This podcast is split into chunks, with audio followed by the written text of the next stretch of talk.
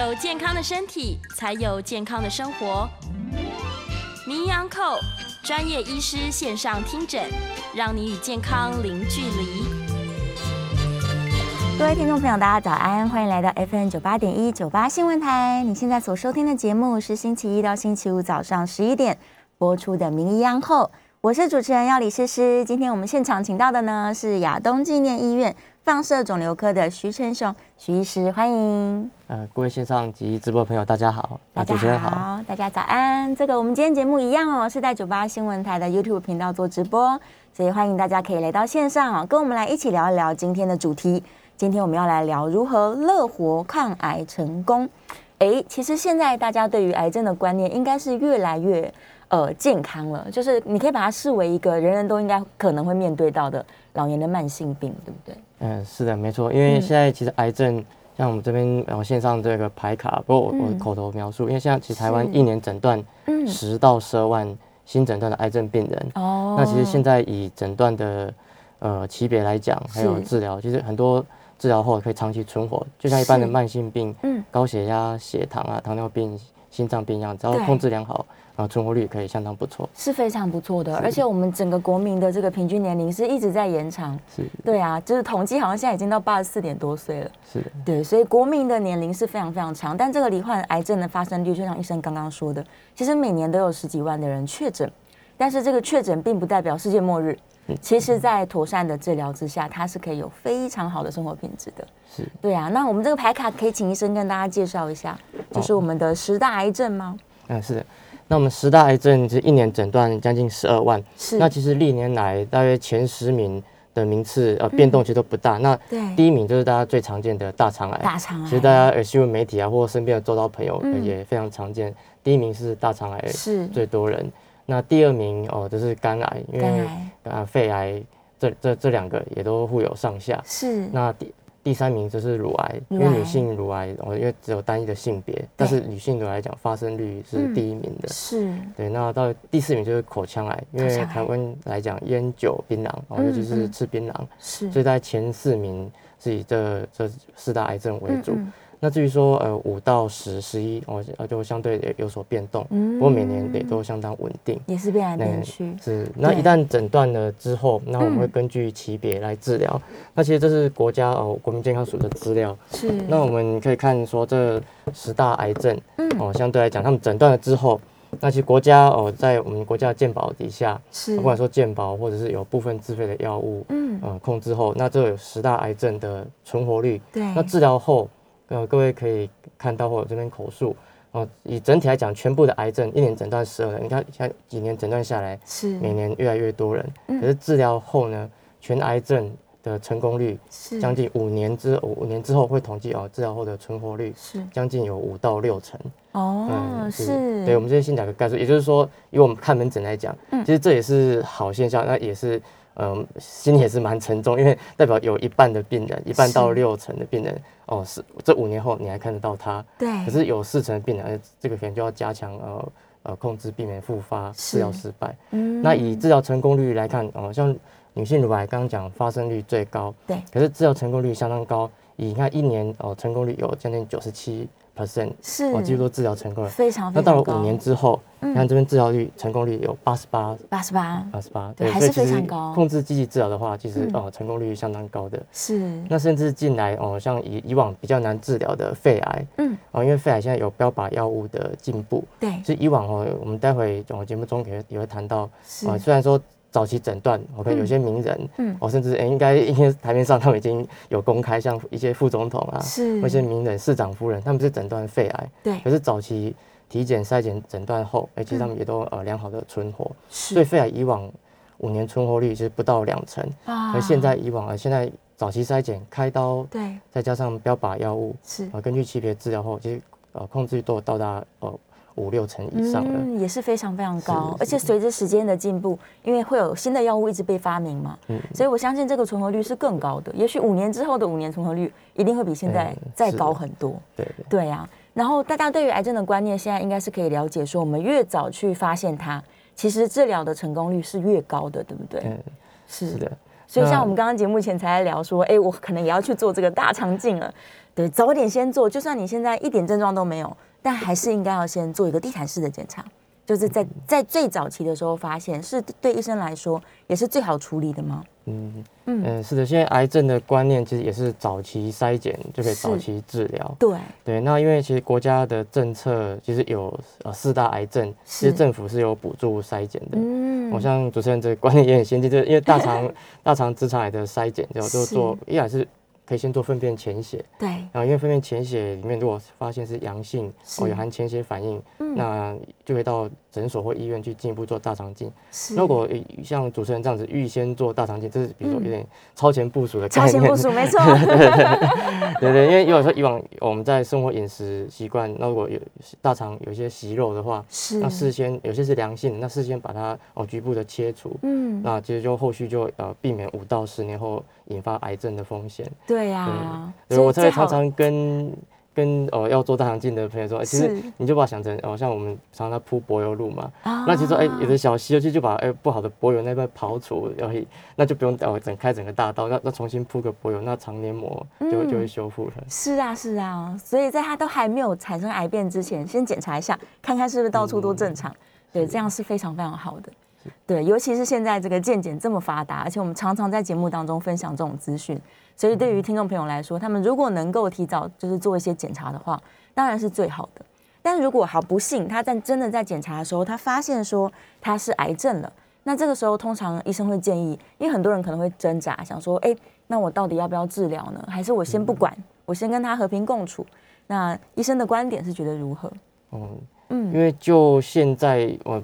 现行医学的发达的观念，因为以往是因为哦医学还没发达到呃可以检查出来，而且检查也不一定有药物。嗯，那现在其实以哦不管西医或中医的观念都相当发达，其实都是会建议要积极治疗。积极治疗的。对，那不管说，因为现在影像技术哦抽血检查各项。都很先进。那一旦确诊癌症之后，嗯，那我们会根据级别，对，嗯，现在已经癌症这种影像学已经发展一百多年了，是，所以这个科学相相当的完整。嗯，那根据级别，比如早期啊，我们大致是都分成一二三四，一二三四期，嗯，那一二期通常叫初期，那三四期叫晚期。对，那即使是啊，我们先讲早期的一二期来讲，嗯，通常越早期就治疗方面就可以越局部。对。啊，就以开刀手术为主，有点像呃，像大肠癌哦，可能局部息肉切除，切除局部就好。对，那到了三四期哦，可能在需要呃各种方式，嗯，我们多方面的像化疗、标靶药物、放射治疗，啊，甚至现在比较新的免疫药物、细胞治疗，才会根据三四期比较晚期的来治疗。对，所以现在也。哦，跟着时代的进步，每年也会有新的药物研发出来，那供民众使用。所以也遇遇过呃癌症的病人，虽然一开始诊断第四期癌症，对。那我们呃分享一个案例，那就是这也是我们医院本身的案例，这不不涉及隐私，因为因为病人本身自己也有也有公开。哦，是是是。对，我们医院呃最呃最近有发表一个二十七岁的肺癌病人，是。那他二十七岁的一个小姐，她。一诊断癌症，嗯，我觉得非常震惊，因为一诊断癌症就是肝脏，呃，肺癌，然后有肝脏、骨头，甚至脑部也有转移，才刚刚二十七岁而已，哇，这么对，我们都很难想象，对，是。是，然后他不过他是因为现在资讯也很发达，那他也很乐观的接受治疗，对，那发现哎他的这种基因形态，肺癌基因形态是可以接受标靶药物的，嗯，那脑部这边也接受放射治疗，对。那治疗后，经过半年积极的治疗，嗯，脑部的肿瘤都全部消掉，是，嗯，那肺脏的肿瘤也都控制良好，嗯，因为现在呃基因定序的进步，啊，所以我们就可以精准的对症下药，是，嗯，那这个在我们医院分享这个案例，他甚至抗癌成功之后，他也办报名了台北马拉松，哇，所以他目前就是已经完全痊愈，对对对，目前已经算呃就是身上完全没有癌细胞的状态，是是是，持续的热活抗癌，所以也是。借此跟呃听众啊线上的朋友分享，然后积极的控制，是那有新的希望，那甚至后面也有新的药物会研发出来。那就我们国家呃健保也是算给付的相当涵盖范围相当大，不然这种在国外其实大概癌症的一个疗程，大概如果以国外的呃医疗水准，大概都要在五十万到一百万新台币的医疗水准。但是台湾还好，台湾有新台湾呃这个新台币。的价值，大概都健保有几副在内，所以我们大概从从 年轻开始缴健保，其实哦都大家一起分担这个风险。对，其实是真的很好。对啊，所以在医生的观点，当然是一定要积极治疗。对，就如果如果你已经发现说罹患癌症的话，就算是像刚刚这个案例，他已经转移了。对，所以他算是比较中后期的状况，但仍然是可以成功抗癌的。对啊，所以大家一定要怀抱着很好的希望。但是我们回到初期来说啊，如果他自己都没有什么感觉，有没有什么症状是可以帮助他去提高警觉，判断说我有没有可能需要去帮自己做一个癌症的筛检呢？有哪些症状可以建议大家听众朋友们？嗯，是。那如果以一般哦没有诊断。肿瘤情况之下，对，那其实大家要特别小心，但有几大要注意的，一个是说，哎，身体各个部位摸到不明的肿块哦，因为有些是良性，但是如果要分别是良性、恶性的，还是建建议进一步检查，嗯，不然各个部位其实从头到脚，对，全身上下都有可能会有肿块，那有些是良性的脂肪瘤，嗯，哦，或者是皮肤的病灶，那如果是去有恶性的疑虑，那就要再进一步就医，是，对，那第二是呃有。不明的原因的出血。哦，嗯，对，通常都是黏膜、黏膜处的，或者是皮肤表面的出血，嗯，那如果有这种不明原因的出血，或者像口腔哦黏膜有超过两个礼拜以上，哎的皮肤破损，对，黏膜破损没有好，是，那会再进一步检查。嗯，那第三好常见的是体重减轻，体重突然变轻，对对对，其实体重减轻，大家以为哎肿瘤变大是不是应该增加？其实。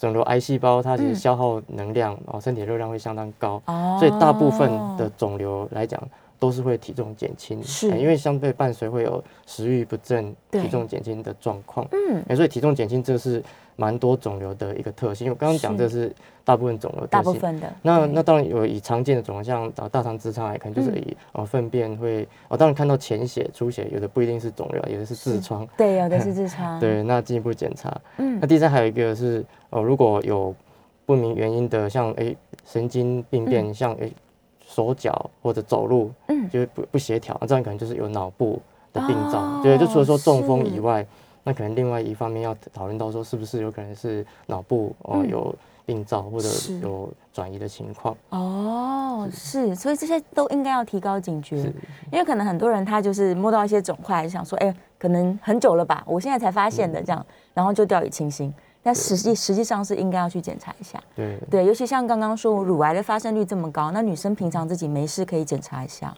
对啊，发现如果有一些肿块，就应该是先去就诊，确定到底呃是良性还是恶性的，对对。但即使是像刚刚医生说，我们如果发现它的时候，它已经呃可能中后期了，也许医生告知的时候，我们想说哇三期四期，那大家心里一般应该都会觉得完蛋了，我太晚发现，它都转移了，那就是不是没救了这样？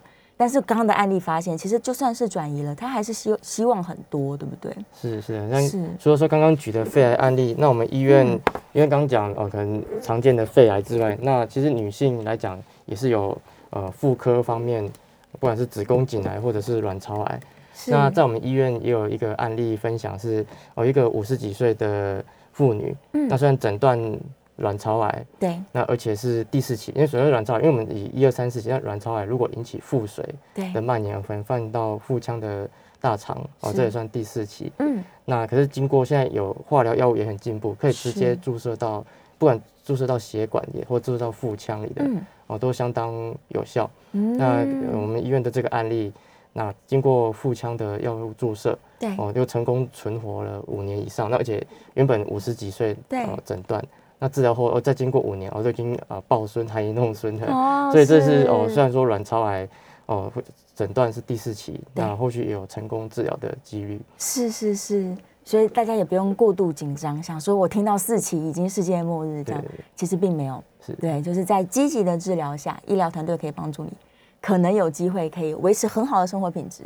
对，但也有人就是诊断很后期，但是就像刚刚那个年轻的女性一样，就是几乎消灭大部分的癌细胞。就是回到可能一期、二期，也有可能这样的状况会发生吗？嗯，有的。那因为我们癌症通常有我们讲的一个癌症的大小，对哦，会还跟范围会影响你的生活品质。对。那除了刚刚案例，我们医院发表，那我自己本身也遇过，嗯，好像头颈癌，嗯，哦，口腔癌啊，或者食道癌也是有。哦，一开始诊断除了说食道癌，在我们中段食道，可能胸腔靠近胸骨高度的食道肿瘤。嗯，那另外他的脖子有一颗很大哦，像棒球这么大的淋巴结。哇，然后那就是所以这整个淋食道加淋巴结加起来是第四期。对，不过这个病人因为五十几岁也相相对以年年纪来讲哦，因为有有有从五十岁到七十几岁的病人都有。嗯，那五十几岁相对年轻，有相对年轻。嗯，是那我接受完整的化疗、放射治疗，甚至还还有体力开刀后。那也也开刀后，哎，只降到只有一期，哇！那后续只只需要哦，再做半年的化疗，那接着再存活到目前已经超过五年，嗯，甚至我们国家刚好因为国家健保有很多可能线上的朋友，因为国家癌症呃有重大伤病身份是五年，是，那其实不是说存活率只有五年，是说哎，他每五年会审核一次你的身份，然后再重新发给重大伤病证明，哦，像我刚刚举的这个食道癌的。病人其实他每个月回诊哦都是很有精神，是。哦吃饭啊呃饮食也都良好，但是他他到了满五年，那重大伤病身份都快过期了，我就常常分享说，其实你的癌症算治愈了，对，其实就你要想说自己跟正常人一样，是。身上已经没有癌细胞，嗯，哦所以饮食啊运动活动一切都顺利正常，哦，所以他可能连这个重大伤病的身份也是不需要了，对对对，会被收回去，对，所以像其实他这样如果说成功抗癌之后，其实还比呃高血压糖尿病的状况好，因为。一旦诊断高血压、糖尿病甚至血糖，这个药是要吃一辈子的。对呀。那我抗癌成功了，是有机会呃，就从此就不用再用药，然后就跟正常人一样。是是哇，所以大家真的是觉得听到很多好消息，对啊，觉得非常非常有希望。好，那我们再来讨论一下，如果啊，例如像女生的这个乳癌，它其实治愈率是非常高的，很多人可能比较年轻的时候发现有，那经过治疗之后，它就完全好了。但是有没有机会复发？就是这个后续的追踪，它也是很重要的，对不对？嗯，是的。那因为刚刚提到，就五年的成功率百分之八九十，对。那相对讲，我们就要要小心说，哎，可能将近有百分之十的复发率。哦。那也就是说，为什么在在癌症，尤其是前两年，嗯，我们会密切密集的追踪，就是每平均每两三个月，嗯，哦回诊，然后就定期检查。或者说原发像乳癌就检查原本的呃部位，乳房或者是像肝脏、骨头、胸腔 X 光这些，其实每年也都定期检查。嗯，那我我也是跟哦这些追踪的癌友就分享说，其实你不要想成就每年体检一样，其实我们本身在医院上班或主持人上，哎，我们如果在医疗工作也是每年都会体检。对呀，那你把这种哎肿瘤的前几年的。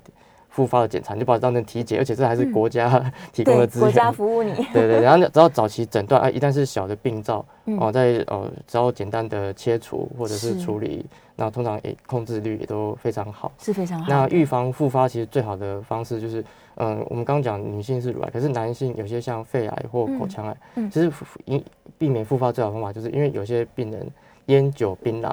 本身哦没有戒除。哦，对对对，这也是复发的高风险。是，对，因为我们癌症治疗来讲，说一一来是肿瘤本身哦对药物的或放射啊开刀的反应，二来是它会有一些会有抗药性。是，哎，那一旦如果说烟酒槟榔这些还持续在用的话，嗯，那癌细胞本身哎一来容易产生抗药性，二来会容易复发。是，哦，所以我们如果说避免复发的风险面，最好就是这些饮食习惯，嗯，像烟酒槟榔戒除，对，那一些一些高。油脂的饮食哦，这也避免一些复发的风险。是。那除了饮食之外，其实作息啊，还有心态。嗯。我刚刚讲几个，像分享这几个成功的案例。是。其实哦，心对上、心态上都相对哦，也是很乐观。哦。对，如果说呃相对悲观，或者是饮食呃整天吃烦恼或吃不下，那当然免疫力下降，那当然就跟整体的免疫状况。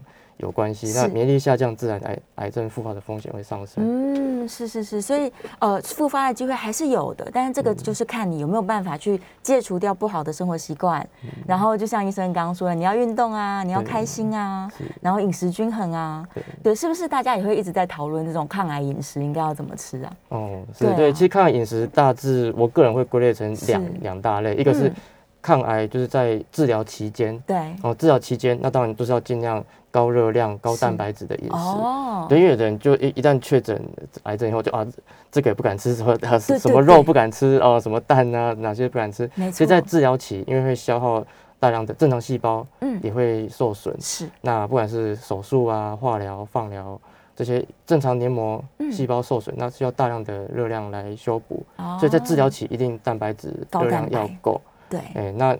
那在恢复期，因为抗癌成功之后，那恢复期才能恢复成哦原本，比如说像一些哦低油啊、少盐、少脂肪的饮食。对对，那相对有一些像可能主持人这边本身也就是高抗氧化的食物。是是。对，其实市面上很多，呃，其实我觉得也不用特地去补充某一些呃高剂量的营养品啊，除非说真的有检验出来特别缺乏，不然其实饮食当中那些抗氧化物很多类维生素。不管什么 A B C D E 很多的，世界上有相对的产品。那其实你从饮食当中摄取足够，那这些都是有抗氧化、有抗癌的效果。是，对他如果愿意吃大量的蔬菜的话，蔬菜水果现在有点甜了，我们在强调蔬菜部分。蔬菜的量如果每天可以吃可能三到五个拳头这么多的话，那那个量其实是足够的。他可能也不一定需要去特特别买一些保养品回来吃，这样是对，这也是热火抗癌的饮食，因为其实吃得下哦，睡得好，这样也是心情啊、免疫力方面都会相相对提升，都会更好。对啊，尤其刚刚医生有提到这个免疫力的提升，它真的跟饮食、跟作息太有关系了，心情也是。对啊，这个之前不是也有研究发现说，如果这个人一直在很忧郁的状况，他身体自己就会产生自由基。对啊，然后免疫力就会下降。对，是啊，所以心态真的非常非常重要。我觉得今天也是这个医生来节目上为大家这个带来非常重要的礼物，就是就算你发现癌症的时候，他都已经中后期了，但他真的是有机会变好的。所以大家面对癌症的第一个心态就是要乐观，是，对，要积极，然后也是要愿意改变。对啊，有些人他可能是因为他不愿意改变，他觉得啊，我工作没办法啊，我就是都要这样的作息啊，然后我吃饭没办法，我就不会煮啊。这样，这样，如果他都不愿意改变，其实，在医生来看也是会比较担心，对不对？嗯，是。所以门诊的病人真的是大家积极乐观之外，要跟医生做密切的配合。对啊，好，这个哇，我一回头线上有非常多的、非常多的问题。我看到燕良，等下我们下下一段节目开始来回答线上的问题。好，燕良说这个诗诗才十八岁，真是超前部署，谢谢燕良。好，今天我们呢还是可以，我们是可以开放 call in 的。如果你有一些这个关于癌症的想法啊，然后或者是有一些需要厘清的观念，甚至是你自己目前正在对抗癌症的话，我们都非常欢迎你可以 call in 进来，或者是到我们的线上来做留言哦。我们的 call in 专线是零二八三六九三三九八零二八三六九三三九八。我们等一下呢，在广告之后回来就会开始接 call in。那其实癌症呢，它是各式各样的，而且个体差异是非常非常大。对，所以一样是乳癌，它可能也分了非常多的类型。那但是都没有关系，因为现在的这个科技真的是很发达，药品药物也是一直在发明新的出来。对啊，所以大家这个不要担心。第一个是不要担心说癌症是不是不治之症，这个第一个心态要先放下来，然后再来就是要好好的跟医生做配合。刚刚都说了，我们要积极的治疗，就非常有机会可以抗癌成功。这样好，稍微休息一下，下一段回来我们继续来聊聊这个关于癌症，你应该要怎么样去面对它。然后我们也会开始回答线上的问题。好，我们今天的广告马上回来。欢迎回到 FM 九八点一九八新闻台。你现在所收听的节目是星期一到星期五早上十一点播出的《名医安后》，我是主持人要李诗诗。我们今天现场的来宾呢是来自亚东纪念医院放射肿瘤科的徐生雄徐医师。我们再次欢迎徐医师。哎，线上跟直播朋友大家好，主持人好。好，大家早安哦。我们刚刚呢是在聊这个如何要乐活抗癌成功，这医生带来很多好消息。的确，现在我们是非常非常有机会可以这个好好的跟癌症和平相处，甚至是呢把它完全这个清除出去的。好，线上有一些问题，但我们现在是开放 c 印 i n 的哦 c 印 i n 专线是零二八三六九三三九八零二八三六九三三九八，欢迎大家可以 c 印 i n 进来跟医生讨论关于癌症的话题。好，线上刚好就问到这个胰脏癌的部分，验良的问题哦。他说胰脏呃，如果是长在头部，是不是比身体跟尾巴来的比较容易发现？但是在治疗上是不是又更不容易治疗？嗯，好，那我先回答。那其实线上这位朋友他的观念原则上是正确的，是。因为在头部的癌症，因为它接着总胆管，然后一旦肿瘤阻塞住总胆管，然后发生黄疸，对，哦，食欲不振，那当然会比较相对比较提早发现，是，因为身体像眼白啊、皮肤都开始变黄了，嗯，哎，它比比较早发现。那但是相对比例也高，对，也发生的部位比例高。那治疗棘手原因是因为，如果以手术来说，因为它刚好在腹主动脉，对，还有肝肝的重要血管附近，是，所以一旦包住了血管，嗯，我们大概医学上有一些哦可切除跟不可切除的，哇，如果包住了血管不可切除的，那相对来讲没办法手术，哦，控制的成功率就降低了，对，那一旦哦包住血管，那我们如果不能开刀，就只能用放射线或化疗。那刚好提到说，为什么肺癌可以控制好？因为它有有效的标靶药物。对。那胰脏癌目前坦白讲，并没有说非常十分有效的药物控制，大概就算药物治疗成功率也将近六成而已，是没有办法像呃肺癌这样子成功率有八成以上。对对，所以确实在呃头部来讲，如果不能手术的话，是呃相对比较棘手的。是是是，胰脏癌的确是目前大家最担心的了。对，但是要如何去提早发现有没有胰脏癌的风险，还是得要。它透过影像学的检查，对对，因为胰脏相对哦，在身体腹腔比较最中央最深的位置，是。那可能也也没办法借由胃镜啊，或者是 X 光啊、超音波，因为在超音波、腹部超音波，因为胰脏的前后左右都有肠子跟胃空气阻挡，是，所以超音波比较难初步筛检。嗯，我会建议，如果说针对胰脏这个要检查。可能在另外，除非说有有症状，对，那医生先用抽血，因为它也有胰脏的一些肿瘤指标，指标。跟胰脏分泌的的分泌胰胰胰胰脏有像胰岛素跟内分泌肠液这些，一旦它的分泌的酵素正正常范围或异常来判断，要不要再进一步做电脑断层或磁振。是是是，好，哎，我们电话上面有人扣音进来了，来麻烦医生戴个耳机。好，空音进来的是林先生，林先生请说。医师你好，主持你好，你好。那个呃，有关射物线电疗三十九次之之后，嗯，经过一年之后，那会尿失禁。哦。那尿失禁用什么方法？各式方法都好像效果不不好。那请问一下，肉毒杆菌有没有效？能维维持多久？或是现在有其他的？呃，治疗漏漏尿问题的，那请医师解释一下好不好？谢谢。嗯，好，那那我这边先说明一下，那射物腺癌如果说，诶不是用开刀的方式，那另一个选项是放射治疗。对，那确实放射治疗治疗射物腺癌的位置，那它附近确实有诶尿道啊、输尿管的构造。那以放射线的剂量，呃，杀死癌细胞了之后，那当然输尿管、尿道甚至神经这方面确实有。小于百分之五几率的损伤几率是。那这位先生如果就他的描述，可能是一些治疗后的后遗症。嗯嗯。那以后遗症讲，不过另一方面也要恭喜说，哎，因为他抗癌成功了，所以那存活下来，看这些慢性的后遗症，那我们怎么去面对？嗯。那以面对来讲，那除了说用局部药物的控制，哦，如果让这些呃尿道平滑肌舒缓刺激的症状，那另外一个方式，这位先生说用。啊，可能泌尿科这边建议注射肉毒杆菌，对，可能哦尿道比较呃舒舒张不良好的地方、狭窄的地方，那用肉毒杆菌去加强。那另一方面会有一些训练，会附件的膀胱训练啊，是，哎，这一方面也可以加强。嗯，那第三哦，会建议说，因为现在如果说确定是癌症都消除的情况之下，是，那目前也有一些高压氧的方式，哎，可以去去咨询，是，因为这个在。有癌癌细胞情况之下是不适合用高压氧的。对。那当然以射护腺癌控制成功率几乎有九成以上。嗯。那确实检查完哦，像验射护腺指数、荷尔蒙指数降低，那没有复发的风险，那可以再尝试看看高压氧的方式有没有办法再进一步改善。是是是，好。那电话线上有另外一位是李小姐，李小姐请说。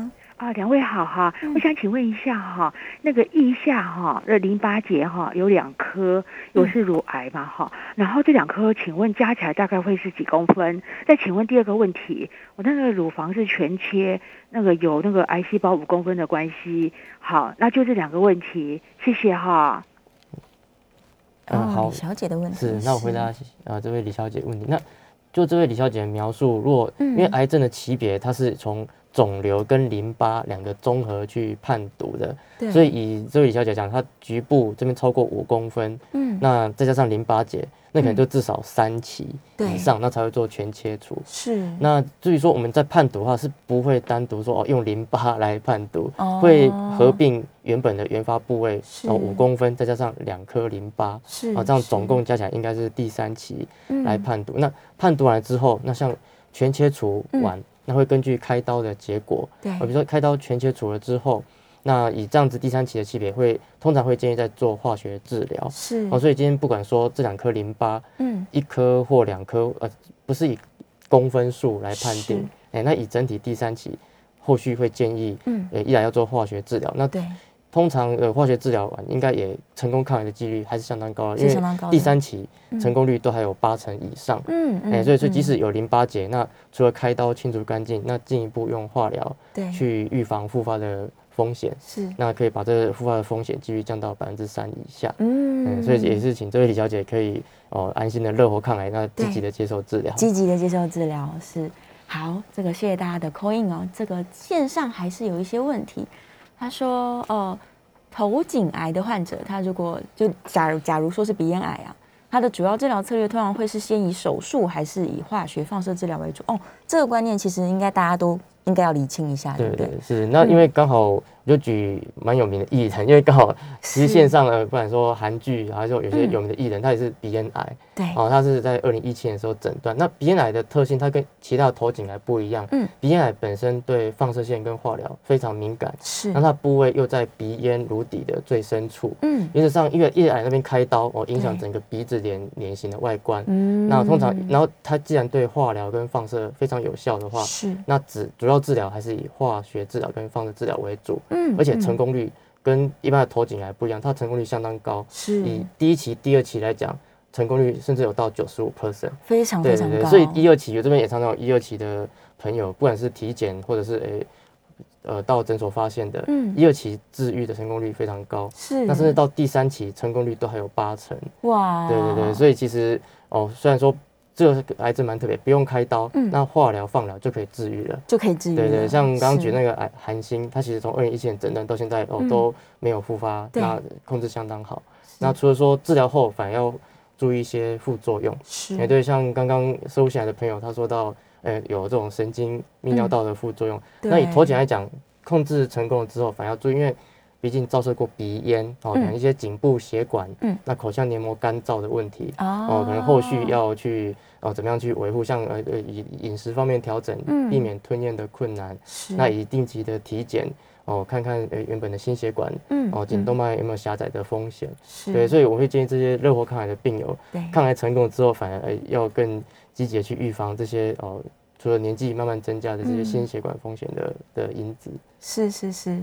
好，哎，还有另外一个问题，也是一样是子祥问的。他说，这个癌症的治疗呢，它是取决于患者的年纪、体力还是经济状况呢？嗯嗯，对。那其实治疗来讲，一般讲，因为经济状况，因为台湾有健保给付，所以我觉得经济状况应该可以摆最后，因为以台湾的健保一定有健保可以选的药物来帮你选择适合的。那当然，我们一来是取决于级别。在跟病啊患者的年纪、体力当然有关，对，因为刚刚讲的这些标准治疗，嗯，因为上都是体力哦足足够的情况之下可以接受。那我们临床上当然遇过，其实也有儿童癌症，也有两三岁的小朋友常见的白血病或者脑癌、脑瘤，那这些也都有控制成功的机会。是，那高龄的病人也有八九十岁、九十岁的病人，嗯，那我们在临床上判定，如果以标准治疗，可能是合并。化疗或放射或开刀，对，成功率较高。可是对这种年纪大的病友来讲，可能我们先择一，以他体力状况能许可的，那先择一，像比如说手术，单独手术或单独化疗、放疗，控制第一阶段，控制一段期间。那假设没有复发，那继续观察。那如果真的局部再复发，那再加上第二种、第三种，等于说有一些对高龄的病人有一些变通的治疗方式。是。那你刚刚讲的儿童癌症，其实。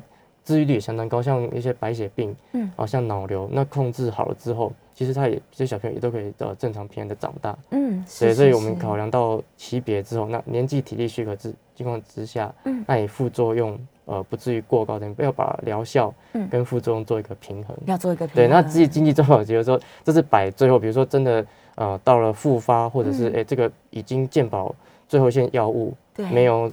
没有办法给付，那当然有时候存活后面就有希望，因为我们常常健保像很多肺癌的标靶药物，哎，今年也许没给付，明年也许对呀，就就给付了。是是是，真的活着就有希望，所以大家就是要努力的让自己健康活下去。对对对呀，因为这个除了刚刚说药物一直发明之外，健保它也很积极正在帮大家争取。对对啊，所以可能本来是不给付，对，慢慢明年就给付了。对，慢慢会开放的，这个而且很快就会开放。是，所以这个治疗的策略哦。有时候可能大家回家的确是可以做功课，然后也可以跟家人讨论，但是医生都会给大家一个最好的这个建议了。对啊，就的确也是要看你的这个年纪到底怎么样，体力如果如果年纪大，但是体力很好的人，其实他仍然是可以选择积极治疗的，对不对？对，是的，是，所以也是要看你的到底可以维持健康到什么时候。这时候我就又要再提一下，大家真的是要提早开始健身跟运动。对啊，因为常常会有那个大家在网络上现在很多那种图片比较嘛，说一样是六十岁有运动的人，可能看起来很年轻，体力很好，但是如果你今天就是操劳，然后可能生活作息不好，看起来就会更老。对，那如果像这样的病人来到门诊，两个人都一样罹患癌症，那当然是体力好的那个可以做更积极的治疗。对啊，所以在医生端其实也是希望大家维持更高的健康品质，对不对？嗯，是的，因为如果以我们常会以身体状况来评，比如说这病人是哦能够走进诊间的，还是坐轮椅，甚至哦是推病床来的那种体力状况不同，那能给予的原本的治疗的完整度跟强度剂量就会有差别。是是是，所以大家真的一定要注重身体健康。好，我们这个稍微要休息一下，要再进段广告了。广告前我再跟大家说一次，我们的空运专线是零二。八三六九三三九八零二八三六九三三九八，欢迎大家可以持续的 call in 进来。好，我们休息一下，进一段广告，下一段节目很快回来哦。欢迎回到 FM 九八点一九八新闻台，您现在所收听的节目是星期一到星期五早上十一点播出的《名医央后》，我是主持人要李诗诗。今天现场请到的呢是亚东纪念医院放射肿瘤科的徐成雄徐医师，我们再次欢迎徐医师。嗯。各位线上跟直播朋友，大家好，主持人好，大家早安，应该要说午安了哈。好，我们今天正在聊这个乐活抗癌成功要如何做到这件事情。这个线上持续还是有问题，来吕秀成哦，秀成在问说，打标靶是不是会增加尿蛋白的机会啊？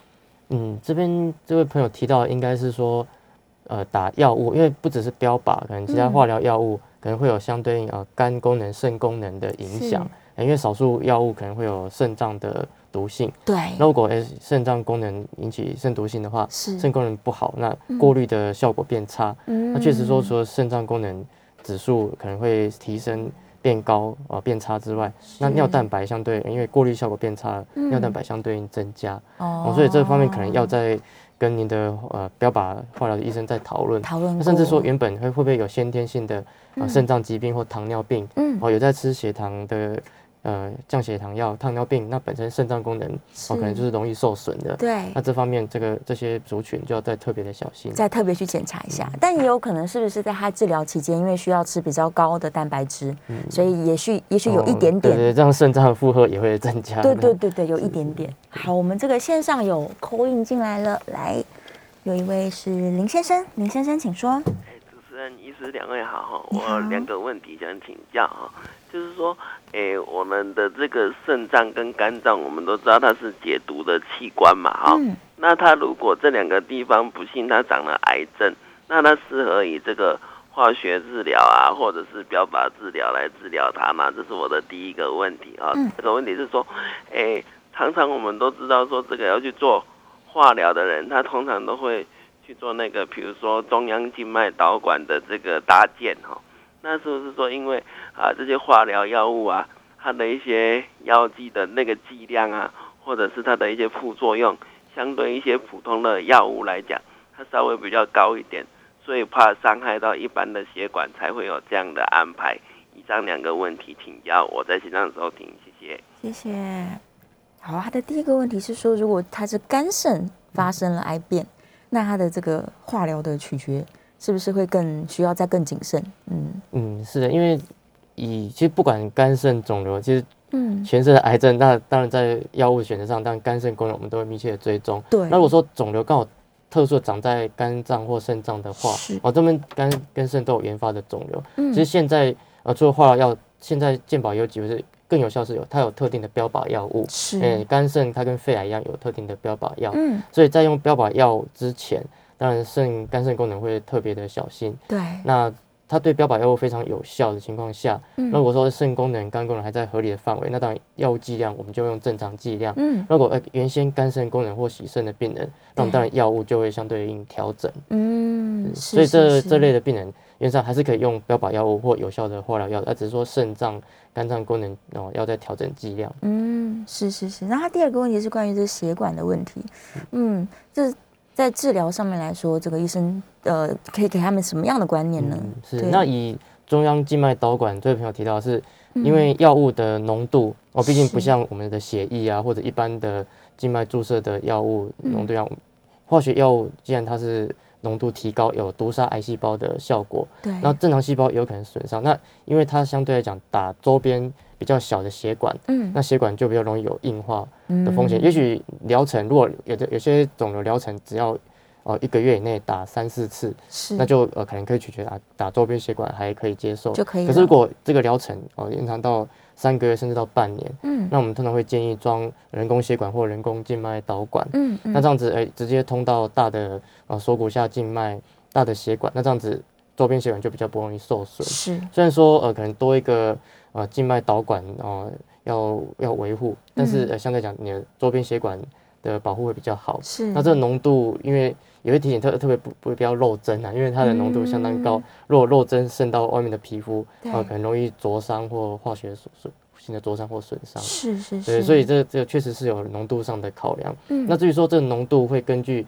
癌症的特性，还有刚刚讲的肝肾功能，还有甚至年龄也会有所调整。那毕竟还是比身体的血液啊、身体食盐水的浓度来的高，所以嗯，只要呃人许许可状况之下，还是会建议装呃中央静脉导管。对。是是是，好，这也非常谢谢他的问题，要可以让大家有个更更更正确的观念。是，来，接下来有个问题，就我们刚刚休息的时候在讨论的，关于这个新冠疫苗，癌症病患他如果正在治疗当中，他是可以打这个新冠疫苗的吗？嗯，对，这这部分其实癌症疫的病人上是可以打的，可是我们会把这类的肿瘤分成两类，一个是。实体的肿瘤就是有一颗实体肿瘤跟血液类、血液淋巴类的肿瘤。是。那实体类的肿瘤，比如说正在治疗中，比如说刚手术完或放射治疗中，哦，这一病人其实是建议可以打的。嗯。哎，甚至有不管国内国外都有相对的指引出来，现在已经建议到不不止打两剂，哎，打三剂也是可以，第三剂也是可以的。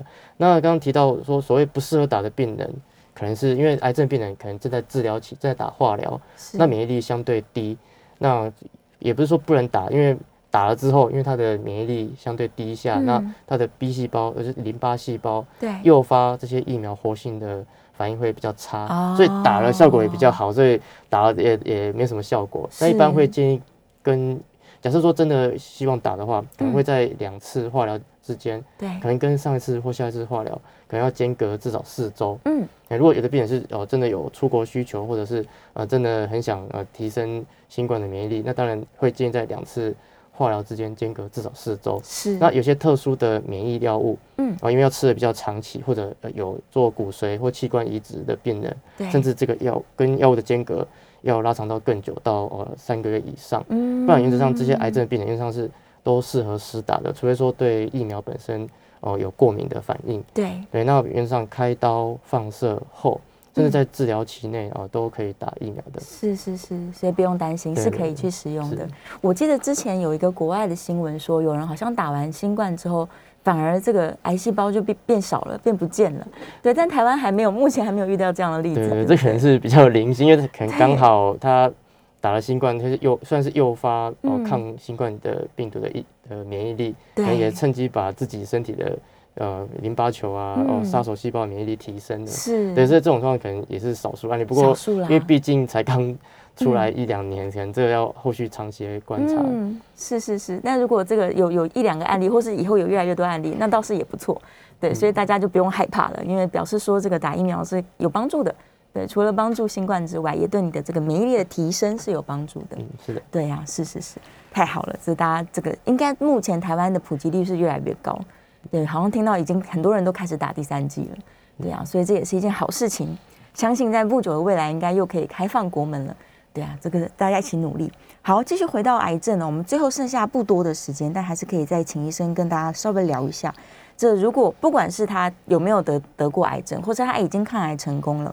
那在他的整个生活作息上面来说，他究竟应该要怎么去做，才能够预防复发，或者是预防癌症发生呢？嗯，对啊，这是也是趁机会总结一下，因为对以预防癌症来讲，哦，依然是健康的作息以及适当的呃健康的饮食，嗯，哦是相当重要的，这样就是预防癌症。那烟酒槟榔这个高致癌的风险，应该是尽量尽量避免，能戒就戒。对，那一来一来就是要。适当的体检，嗯，哦，因为早期筛检的话，相对早期，甚至有我刚刚哦没有介绍到，其实癌症有第零期，零期，对对，因为刚刚讲的一二三四是哦已经有侵犯到一定的厚度，才叫第一期以上。其实它有的只有表面很浅的第零期，那个甚至更早哦，真正只要局部局部刨除就就解决了。哦，对，所以定期体检的话，其实也是哦。预防它进一步变成癌化最好的风险，像息肉，嗯哦，息肉大肠息肉切除了，它就。根本连年龄期都没有，它是良性的病灶，对，那避免它癌化，是。对，所以定期的体检，那早期筛检，那一旦诊断，我，都早早点发现，早点治疗，对，哦，这是抗癌最好的方法。是是是是，所以虽然都是老生常谈，大家也都知道，但是好像又不容易去办到。对。对啊，因为像饮食当中，大家可能会强调说，哎，尽量不要吃白饭啊，我们多吃一些五谷杂粮的米啊，这样，然后就会听到大家说，可是不好吃。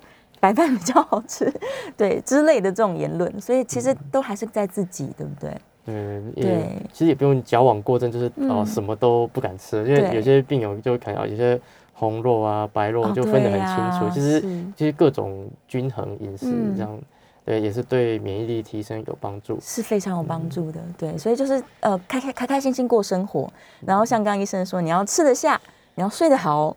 对，睡眠品质也要要够高，这个免疫系统才会比较正常一点。对，那我们刚刚呃没有提到关于家族史的部分，就是如果这个家族史的判断是直系亲属吗？还是只要你家族中有人得过某一种癌症，你都应该要提高警觉呢？嗯，通常以直系亲属为主啦，只是说家族中像有些哦，像国内常见的大肠癌、乳癌，对，这都比较容易有家族史的，是，所以可能相对你体检或者是呃。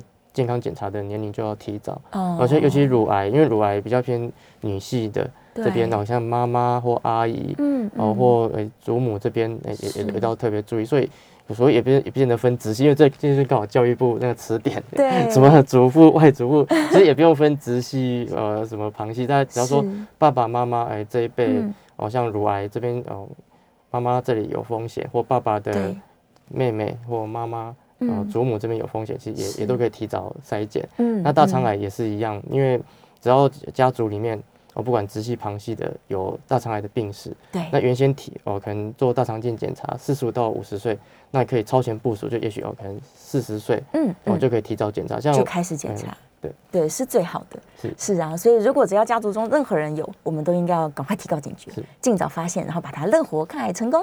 今天非常非常谢谢徐医师为大家带来很多正确的观念，我们下次见了，谢谢大家，拜拜，拜拜，拜拜。